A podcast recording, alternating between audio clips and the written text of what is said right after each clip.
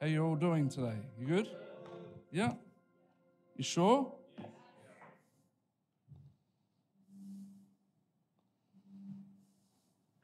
Yeah, so over the next three weeks, it's, it's a bit of a um, lolly scramble of messages over the next three weeks.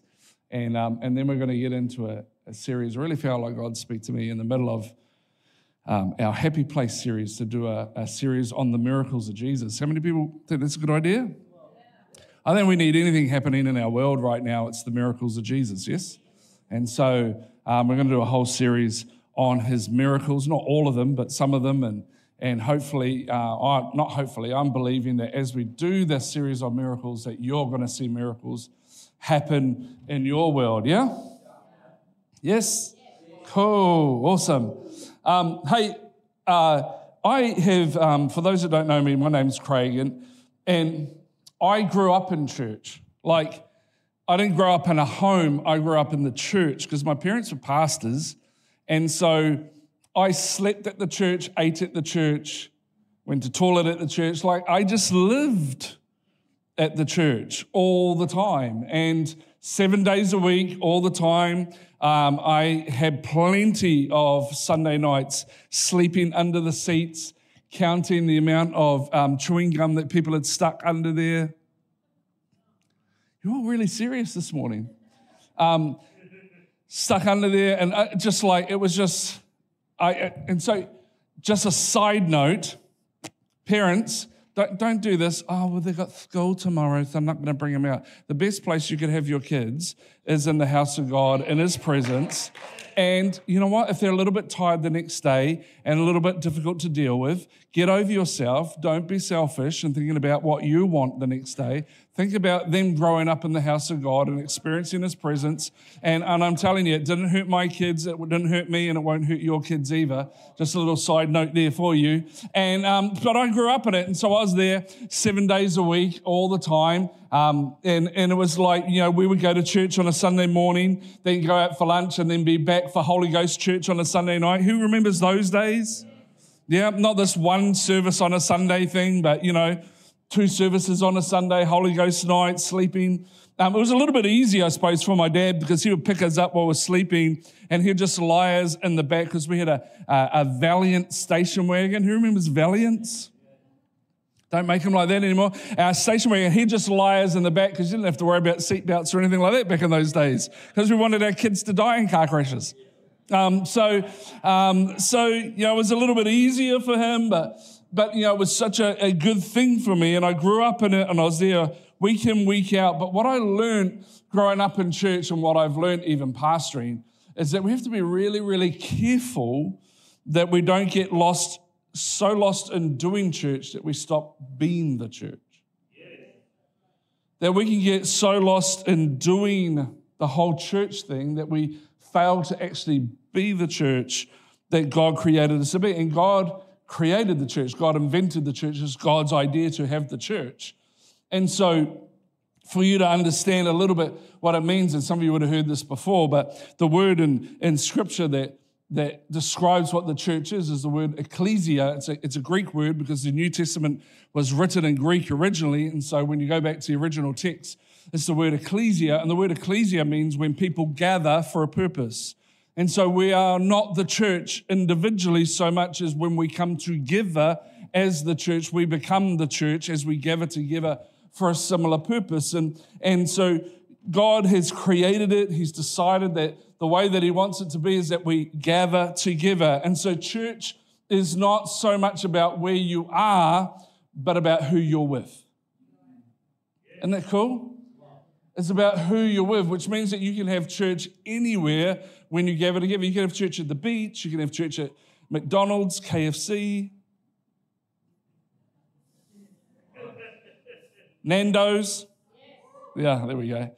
Um, and we can have all those things, but God, all the way through Scripture, talks about the church, and I want to I want to hopefully explain to you what church is this morning, so that you get a real foundation of understanding what the church is. is, what, what is the responsibility of the church, why is it important for us to be the church, and, and I'm going to share with you out of uh, Ephesians chapter five, there's a, there's a bunch of scriptures there which usually people use in regards to marriage and all that sort of stuff. But when you see this scripture, you actually realize that that Paul at this time of writing, inspired by the Holy Spirit, is talking about marriage, but he's actually talking about the church. He's using marriage as an example of what the relationship should be between us, the church, and Jesus, our Savior. And so it starts off, and I know it's a little controversial, and, and some of you are probably going to get a little bit like, as, as soon as we start, because it starts with this: wives, submit to your husbands. There, there's, there's, there's a couple of guys that are brave enough to amen that. Wives, submit yourselves to your own husbands as you do to the Lord, for the husband is the head of the wife, as Christ is the head of the church, his body, of which he is the Savior.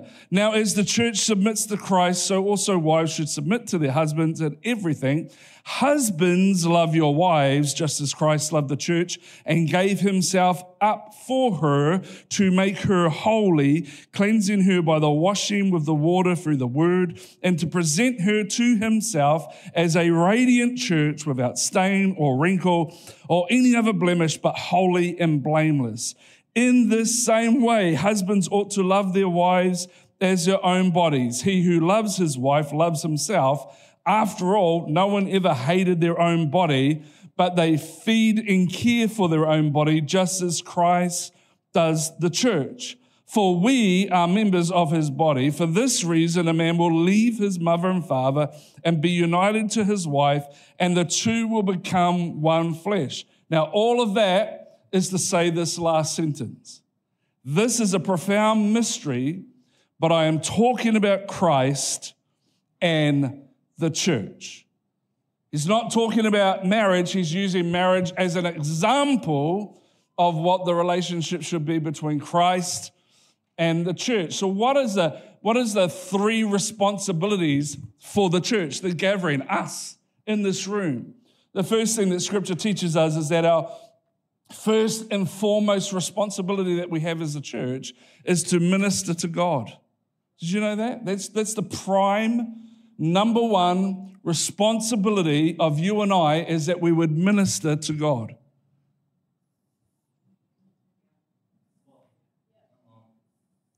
You, you need to get this in your spirit, because we think our prime responsibility is to do what he tells us to do, but the prime responsibility of the church is to minister to God. The incense that used to burn day and night in the temple of the Old Testament, you are that incense now that burns day and night and is a sweet smell in his nostrils. You, me, when we come together, our number one responsibility is to minister to God, and that's why we always start with praise and worship in our service, not because we, we feel like having a concert. No, no, no, it's a concert to God, not a concert to us. It's a it's an opportunity for us to come and minister to him. The Bible says that, that it, it brings joy to his heart as we praise and we worship him and we magnify him and we glorify him and we praise him for all that he is. In fact, you may have had an incredibly tough week, but when you come through the door and you put that aside and you give him the praise and the worship that he deserves, all of a sudden gets God's attention. God responds to that. But our prime responsibility as the church is to minister to God. It's to praise him. It's to bless him. And when we do that, things start to shift. Psalms thirty-four verse three says this: "Oh, magnify the Lord with me. Let us exalt his holy name." I don't know about you, but I, when I come here together and we gather together on a Sunday, I want to magnify him. I want to bless him. I want to praise his holy name. Why? Because whatever you magnify increases in size in your world. So my question is, what are you magnifying today? The Savior or your problem? The answer or the issue? Because whatever you magnify increases in size in your world. And that's why the prime responsibility of the church is to come and minister to him and magnify him, because it increases the size of God in our world and the worlds of those around us. One or two people are in agreement this morning. It's awesome. The second thing that we're meant to do as a church is we're meant to minister to others. We're meant to do ministry to others. And so we don't just have me up here preaching or somebody else up here preaching for the sake of it. We have people up here doing it because the Bible says that there's power in our preaching, that there's power in the Word of God. You see, the cross is foolishness to them who don't believe, but to us who are being saved, the Bible says that it is the power of God, that the message of Christ is the power of God to those who know him, to those that are following him, to those that are saved and following him as their Lord and Savior. The message, the gospel, the preaching is the power of God unto us. And so, so the whole thing is, is what we don't just do stuff for the heck of it, or I don't get up here and talk because it makes me feel good because you're all looking at me and giving your attention. We're doing it because it's the power of God into our lives. It's the Word of God. It's about God's love. And the cool thing about all of this is that it doesn't matter where you are on your journey with God, we can all be at different stages. But the crazy thing about God is that as somebody ministers and preaches from the front, we all get something from it depending on where we are, and what works. What, what you get out of this message this morning will be different to what Rimmer gets out of it. Why? Because we're all on a different stage, but God has this ability that after we come and magnify him and glorify him and minister him, he allows through the preaching of the word to minister to you exactly where you are. Isn't he a good God? He's a great God. He speaks to us as the word is given. And the third area that we're meant to do as a church is we're meant to minister to the world. You see, we gather on Sunday, but we're meant to scatter on Monday. We gather on Sunday to be the church, but we're meant to scatter Monday, Tuesday, Wednesday, Thursday, Friday, Saturday, and we're meant to be the church in our workplace, be the church in our school place, be the church in our neighborhood, be the church in our community. We gather here on Sunday so that we can be the church Monday to Saturday, because we're meant to minister to others. And it was Jesus that said, upon this rock I'll build my church, and the gates of hell will not prevail against it. And I, I love that scripture because it, it speaks to me that God's intention for us as the church is to be progressive, to be aggressive, to constantly be moving forward and taking ground and advancing the kingdom, that, that we have the great privilege, according to what Jesus said, that we have the great privilege of rescuing people from hell and helping them move over into the kingdom of God, yes? It's a great privilege that God gives us, and it's the threefold ministry of the church is first to minister to God, to one, to minister to others, and then to minister to our world. And we have to step out into the world and minister to it and rescue people. Why? Because whatever we avoid, the devil will invade. Yeah. Whatever we, whatever we avoid, whatever we fail to take ground in, he will take ground in. Whatever we leave empty, he will come and fill the space. In fact, we see that through Scripture, don't we, where it says, don't, don't pray and for somebody and, and get them, you know, cast out demons and stuff like that in them and leave them an empty, clean house, because the enemy will come back and he'll see, and, and if Jesus isn't filling that space, he'll bring seven of his mates back with him, and he'll be worse off than when you first prayed for him. Why? Because whatever we fail to, to occupy ourselves, he will invade that space. So we can't avoid some of the things out there today. We can't avoid some of the conversations that we need to have, and, and we need to do that in a good way and a right way and the kind of way that Jesus did it, which was never in your face and never offensive towards a sinner. He was only ever offensive towards the religious people of the day because they were offensive to him. And so we need to do it right, but we can't avoid conversations, we can't avoid areas, because whatever we avoid, the devil will invade, and we, we shouldn't be afraid. We shouldn't be ashamed. We should be bold. We should be courageous. We should step out and let the light of Jesus shine into every situation we come in contact with. You see, when it comes to the ecclesia, all the way through Scripture, there's all these different metaphors Uh, of what the church is. In fact, the Apostle Paul has a few. He talks about the, the church being like a body and everybody has its part to play. Some are the little finger, some are the thumbs, some, some's a thigh, some are an appendix. Nobody knows what they do, but they have the potential to blow up and kill all of us. Some of us are the tongue, some of us are eyes, some of us are noses. He, he talks about, it's a metaphor. He's not saying you're literally a nose. He's just using it as a metaphor to describe what the kingdom of God is. And another thing that he talks about in there is he, he talks about us being living stones. I don't know about you, but if you've, you've picked up a brick lately, it doesn't talk back to you. It's not alive. It's not living. He's using it as a metaphor to suggest that we are living stones, and when we come together and we build together, we become a house for the Lord to inhabit. We become a home for him to come into. That's why the Bible says where two or three are gathered in my name, I am there in the midst. And it doesn't mean there in the midst. It means that he literally comes and builds his house in the middle of that gathering. So metaphors are used all the way through Scripture in describing the church, but the most peculiar one is the one that I just mentioned, where he uses, talks about marriage, and he talks about the church being the bride of Christ.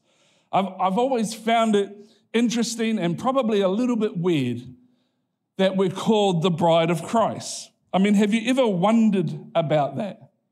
I mean, for example, um, my beautiful wife Trinity is here today. Um, Incredibly beautiful woman sitting in the front row. I thought I would have got something there, darling. I'm working here. Um, we've been together for thirty-one years, and twenty-nine of those we've been married, and uh, we, we dated and stuff for, I think, six months, and we're engaged for eighteen months, and then, uh, and then we've been married for twenty-nine years. We've done ministry together, we've done life, we've done everything together. But how crazy would it be if you came up to me and you said, hey, Craig, I, I really like you. I love you, man. You're awesome. But if I'm really honest, Trinity, no, not so much. Don't really like her at all. How many people know that I would probably have an issue with that statement? How many people know that if you went up to Pete and said, Pete, I really like you. You're awesome. But Amanda, ugh. Pete, Pete ain't going to be your friend. I'll be the other way around. Okay, yeah. We really like, it's true, true, it's true. Um, you know, it's like, we really love you, Anna Cooper. You're amazing, but really? Rimmer, really? How many people know that you'd have a problem with someone who did that? Because you can't say you love me and then not love her, because the Bible says that the two become one flesh. So you can't say that you think I'm awesome, but you don't like, or you think she's awesome, which is probably the correct thing, but you don't like me very much. It's, it just doesn't work that way, right? Are you hearing me? Yet I know many, many Christians over the years that say things like this: I love Jesus, just don't like the church. Or they say things like, you don't have to go to church to be a Christian. Or church is boring. Church is full of hypocrites. Understanding that we are the bride of Christ, I think that if we have words like that come out of our mouths, I think we probably need to pause for a little bit and just have a little think about what we're actually saying, what we're actually communicating. Because when you understand who we are as the bride of Christ, as the church, as his bride, man, would you really say those things to his face about his bride? I think we need to think about who we are. I don't think you can say you can love Jesus, but I don't like your bride. And look, I understand you don't have to go to church to be a Christian. I get it. But here's my question for you. If you love Jesus and you're a Christian, why would you not want to go to church? Why would you not want to be part of the gathering, the bride? Why would you not want to be part of that? If Jesus has said, hey, this is the thing that I love, this is the thing I laid my life down for, why would you not want to be part of that? I don't understand it. I will just, will just watch from home. I don't get that. I don't understand that. I get it if you're sick. I just don't get it for any other reason. I get it if you're away on holiday and you want to watch while you're away on holiday. I just don't get it for any other. Oh, well, it interferes with my kids' sleep time. Our kids slept through church. You see, we taught our kids really early on that church and our spiritual journey doesn't evolve around them. They evolve around our walk. The church, the kingdom of God, the bride of Christ doesn't make adjustments to fit my kids' lifestyle. My kids will make adjustments to fit the lifestyle of the church. So I don't get it. My kids, when they were young, slept in my arms all the way through praise and worship and the preaching. And I'd have to sit down because they were getting a little heavy at times, if you know what I mean.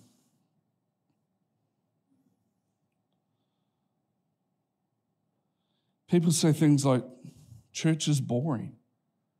You know, when you say church is boring, you're saying that you're boring. I'm not boring. Hang around with me. I'm quite, I'm quite fun. I'm not boring. You're not boring. We're not boring. Trust me. I grew up in church in the seventies and the eighties. This is not boring. All right? I refuse to be boring. We're not boring. Oh, the church is full of hypocrites. Yes, you're correct. It is full of hypocrites. That's why we come to church, because we're in need of a Savior. That's why we're here, because we know we're not perfect and we need Jesus. We need a Savior to come and save us. Yes, the church is full of hypocrites.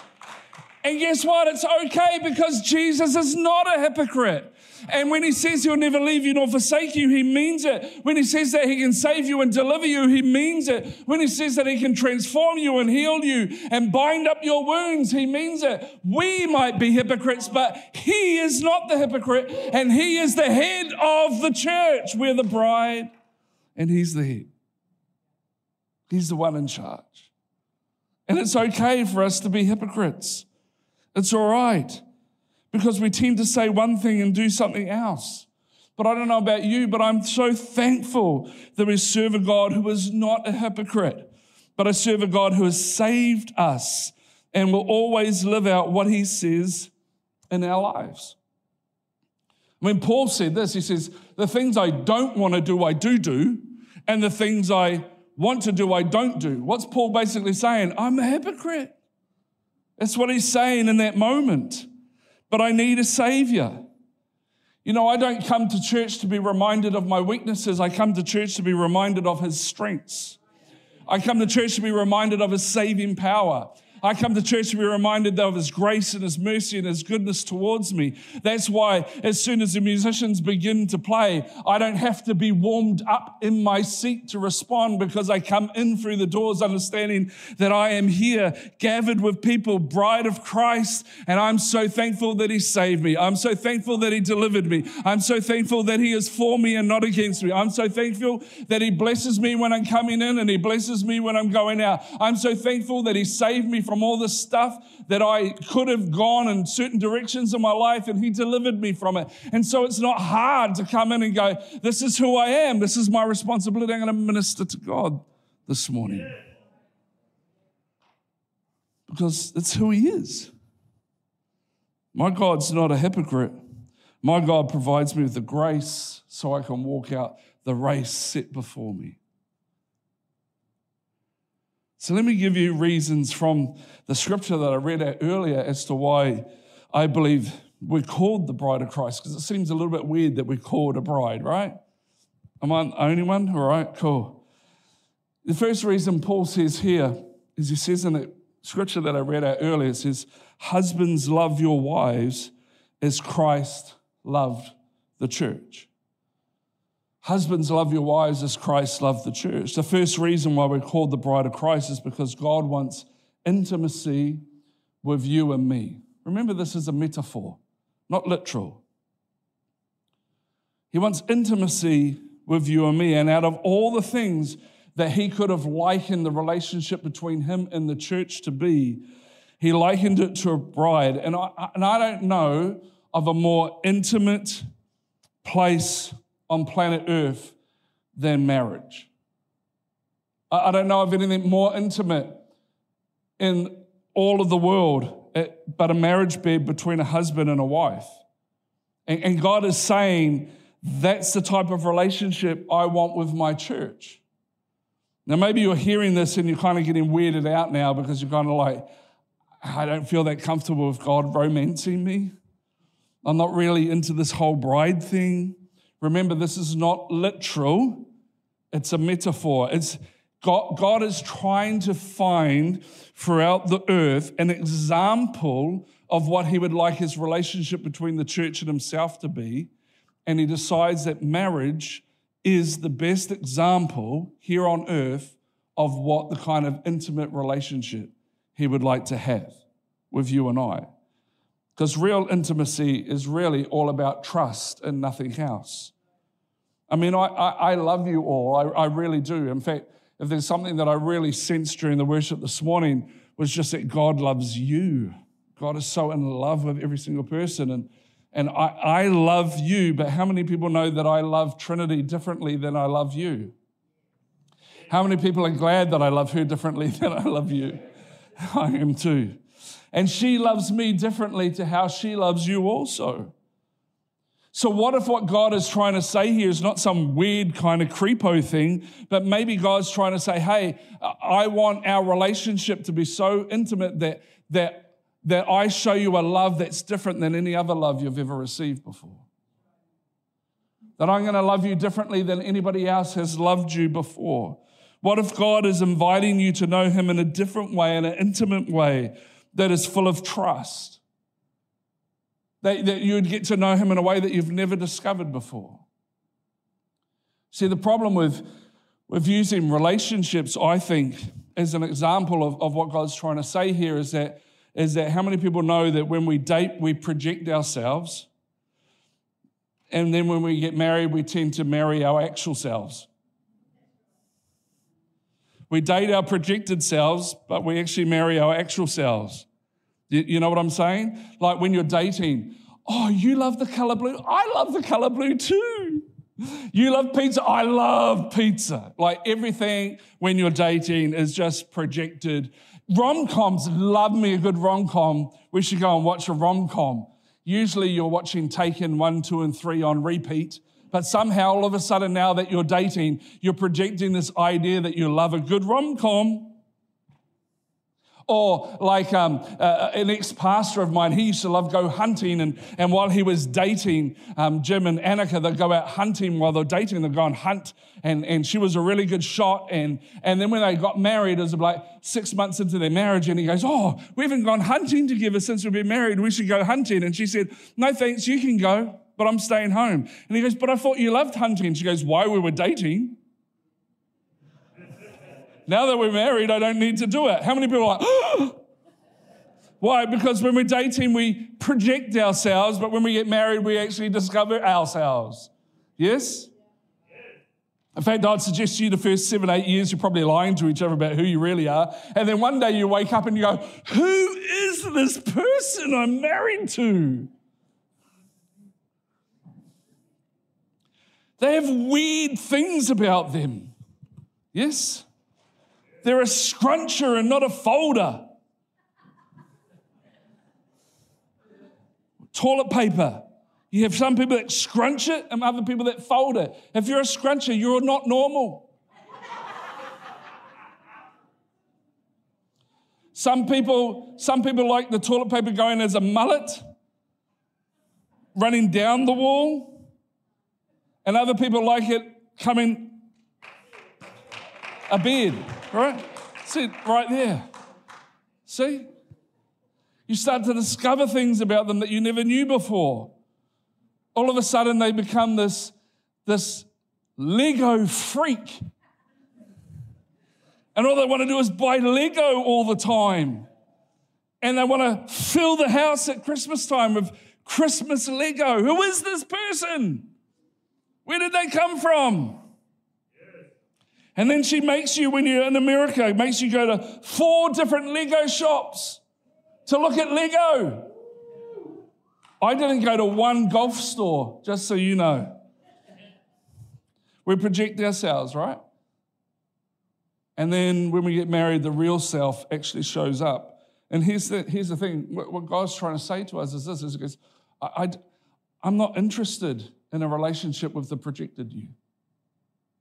I'm only interested in a relationship with the real you. I don't want the church version of you. I want the real you. One of my sayings that I have a lot um, when I'm talking to different people or talking to different leaders in our church, it's like, how are you going? Good. Is that an honest good or is that a Christian good? I don't want the Christian version of you. I want the honest version of you. God doesn't want the church version of you, wants the real version of you. And I believe that God calls us the bride because he wants to know us and he wants us to know him in an intimate way. Husbands, love your wives like Christ loved the church. And Paul continues and says, Christ gave himself up for her that she might be holy and blameless and blemish-free, wrinkle-free, that we would be a pure bride. Isn't that an interesting thing? Because I think a lot of people, when they start talking, this is a side note, start talking about end times, as they're saying that God's coming back from a, for a pure bride, for one without blemish. But according to this scripture, Ephesians five, it says that when Jesus laid his life down on the cross, he made the church holy, pure, and without blemish. He's not, because if we think it's about us getting ourselves right for his return, we're in trouble because it's nothing to do with what we do and everything that what he's done. And when he died on the cross, he said, I made the church holy and blameless and without blemish. So next time one of them end times people tell you that the church has got too much rubbish going on and God won't come back until it's pure and holy, you can just turn around and say to them, um, actually, and scripture says that we already are. So take you and your dispensationalism somewhere else. Sorry, I touched on end times. You should never do that in church. First reason why we're called the bride of Christ is because he wants an intimacy with you. The second reason we're called the church is for protection. For protection. God is saying that the church is protected by Jesus. As you read the text, one of the most controversial parts of the scripture in the Bible is when it says, wives, submit to your husbands. Now, side note, I notice it doesn't say women submit to men, and it doesn't say women submit to all husbands, but rather it says women submit to your husband. And I know that there are a lot of women that can get really upset about this part of scripture where it says wives submit to your husband, but that's because you stop at that point and don't read the next part of the scripture which says husbands love your wives as Christ loved the church. You see, I'm not sure who got the shorter end of the deal because Christ loved his church by dying on the cross.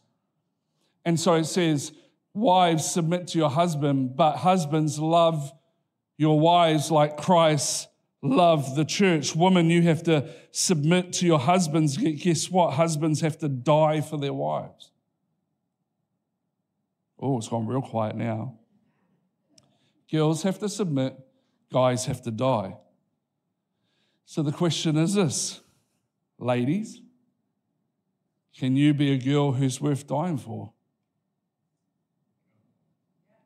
And men, can you be a man who's worth submitting to? Oh, it's gone really quiet now. Because I don't think there's a woman in this place that wouldn't have a problem submitting to a husband that lays down his life for her. And when they have a problem, it's when you get selfish and you make sure that you get all what you want first and she gets what she wants second.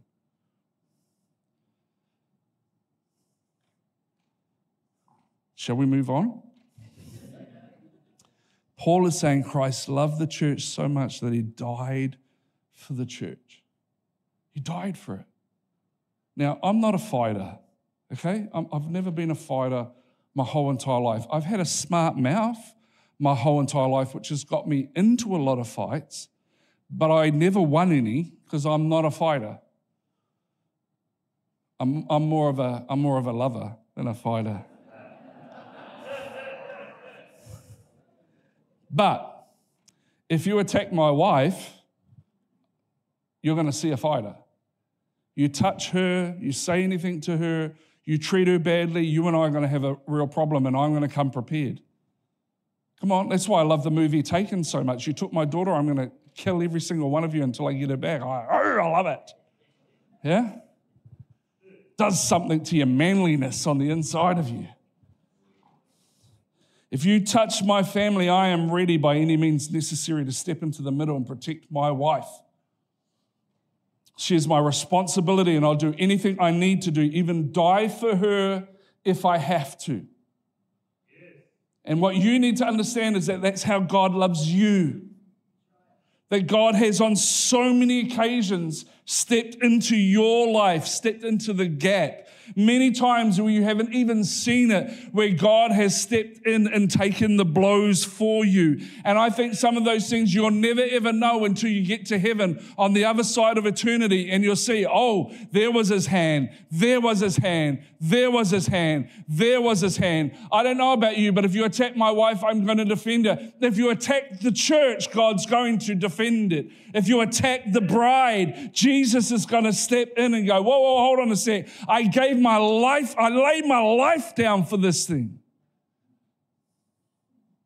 He laid his life down for us. It's how much he loves us. That's why when you come to church, you don't have to wait to be warmed up in the praise and worship, because when you understand that he gave his life for us, it's just our automatic response is to worship and pray and and reach out towards him, because you know how many times God has shown up in your life, and there are plenty times that he's showing up when you didn't even realize he's showing up for you, because the husband protects the bride. Right smack in the middle of Ephesians five, Paul gives the gospel. How do we know that God will protect you? Because he already did two thousand years ago, when he came and he walked on this earth and he died a sinner's death for you and I. In fact, he died your death and my death on a cruel cross. He died the death to take the punishment of sin. He took the curse of sin when he died. His life protected you then, and his life protects you now. Today, you are called spotless. You are called blameless. You are called righteous, not because of anything that we have done, but because of everything that he has done. You're a spotless, blemish-free bride, and it's called grace because he protected you with his life. We're called the bride because he wants an intimate relationship with you. We're called the bride because he wants to protect you. And the thing about Jesus is that he chose you and he chose me. And here's the thing about Jesus is that he's way out of our league. Yet he chose us anyway. He protected us. And today we are blemish-free. We are wrinkle-free. We are a spotless bride, not because of what we have done, but because of what he had done and because he chose us. He is completely out of our league, but he chose us to be his bride. And then Paul continues to write, he says, at an appointed time, a man will leave his mother and father, and he will unite to a woman, and they will become one flesh. He said, this is a profound mystery, but I'm actually talking about Christ and the church. The third reason why we're called the bride of Christ is because we become one with him, and when we become one with him, we get the same rights as him. We have intimacy, we have protection, but we have the same rights as Jesus. We are co-heirs with Christ. We are seated with him in heavenly places.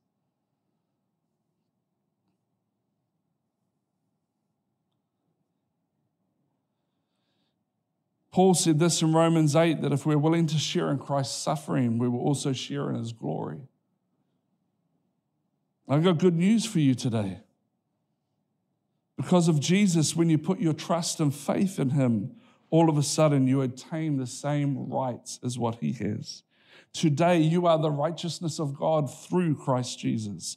When you pray prayers, like the book of James says, when you pray prayers, the, the prayers of a righteous man, which you are righteous because you are the righteousness of God in Christ Jesus. So the righteous man, when he prays, his prayers availeth much. Aren't you thankful today that you're not standing in your righteousness, but you're standing in his righteousness, and that you have the same rights as Jesus because of what he has done? When you pray, God hears your prayers. You have rights today, the rights of sonship, the rights of daughtership. We have intimacy, we have protection, and we have the rights that Jesus has because of Christ. We are the church.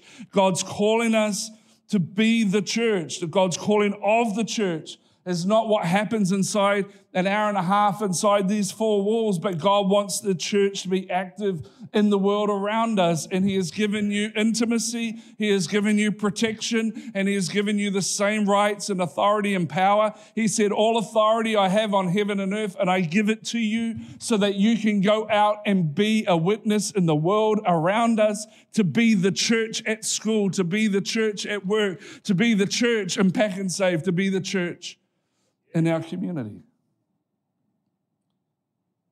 And some of you are going to recognize during this message that if you're really honest with yourself, you're a follower of Jesus and you're attending church, but you're actually not actively engaged as the church. You attend, but you're not engaging as the church. I believe God wants to use all of our gifts. I believe that God wants to use all of our prayers. I believe that God wants to use all of our faith. I believe God wants all of us reaching out, inviting people to become followers of Jesus. I believe God wants all of us to be active in his church. I believe God wants all of us to be engaged in life together, deeply committed community around God's word. And if you're attending but you're not fully engaged as a church, then I really want to invite you to step into being the church. Step into the intimacy. Step into the protection. Step into the rights. Why? So that we can minister to him, minister to others, and minister to the world around us.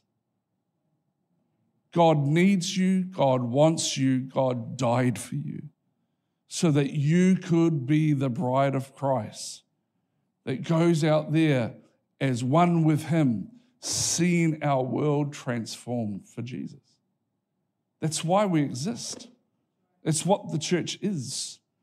It's not a social club. It's a transformation club. It's a rescuing club. It's a ministering, ministering to God club. It's not a social club. In saying that, you're going to make great friends and you're going to meet other amazing people. But we're meant to be the bride. Yeah.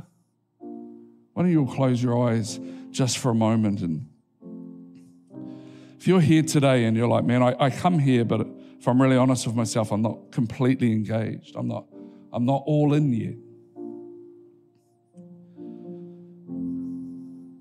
But at the same time, maybe you recognize that there's actually more for you, that God has more for you than what you're currently seeing. That God hasn't created you just to go to church, to, to be of service to him in the kingdom. God's created you to be his church, represent his love, use your gifts, and make a difference in this world. That's why we exist. That's what the church is. And if you're like, man, I, I really want to take a step this morning to be towards being God's church, towards being his bride, towards using my gifts to make a difference. Then I'm going to ask you very shortly, while nobody's looking around, of you to lift your hand in a moment and say, you know what, I want to, I want to make that commitment that I'm going to become the bride of Christ. I'm going to use my gifts. I'm going to, I'm going to represent his love. I'm going to uh, minister to him. I'm going to minister to others. I'm going to minister to the world around me. I, I don't know what that looks like. I don't know how that's going to pan out, but, but I really want to be the bride. I, I understand now that I have intimacy with him, that I have protection, and that I have his rights. And I want to be the most amazing bride. I want him to be so proud of me as his bride that he boasts about me to everybody around. And if that's you and you're like, man, I really want to fully engage and be the bride of Christ this morning, use my gifts, use my talents any way that I can, And you're like, man, I, I today I want to I, re, I want to fully engage with being his bride, being the church. And I want you to lift up your hand, and I'm going to, I'm going to pray for you. If that's you and you're like, man, I really want to fully commit to that today, to being his bride, just lift your hands in this place. Awesome. Awesome. Awesome. Awesome. Father, you see every single hand that is lifted in this place. You see him because you love him. In fact, you know how many hairs they have on their head. You are so intimately entwined with us that you know everything about us. But God, we choose today to become intimately entwined with you, to pursue you with all that we've got. We're going to minister to you every single day of our lives. We're going to worship you. We're going to magnify you. We're going to be your bride. We're going to minister to others around us. We, that you give us opportunity, God, to minister on a Monday, Tuesday, Wednesday, Thursday, Friday, Saturday, in every conversation that we have, that we have an opportunity to minister to others and, and to minister to the world around us. I pray, God, that as they make this commitment, that you would start to stir on the inside of them, that you would, that you would eliminate any inadequacies that they may have, any insecurities that they may have about who they are, and they'd understand that, man, I have, I have intimacy with God, I have protection from Jesus, and I have the same rights as him as a son and daughter of the Most High. God, I pray that they'd step out with a boldness uh, and, and love and mercy and grace that would impact not only their lives, but all the lives around them. That as they step in to say, you know what, I'm fully engaged in the kingdom, Lord, that you would just create open door after open door after open door for them. And that any sacrifice that they make to do that, you, you would reward them, as your scripture says, sixty, eighty, and a hundredfold, that no one gives up anything that God does not repay. And so, God, for those that are in this building right now that have given up things to serve you, Father, I pray that they'd start to see you blessing them and repaying them for the sacrifice that they have made. But God, may we always understand that he died for us. He loved us so much that he laid down his life to make us blameless, to make us pure right in that moment. And so, Father, we want to be all that you created us to be, the bride of Christ, the church. Help us, we pray, in Jesus' name. Amen.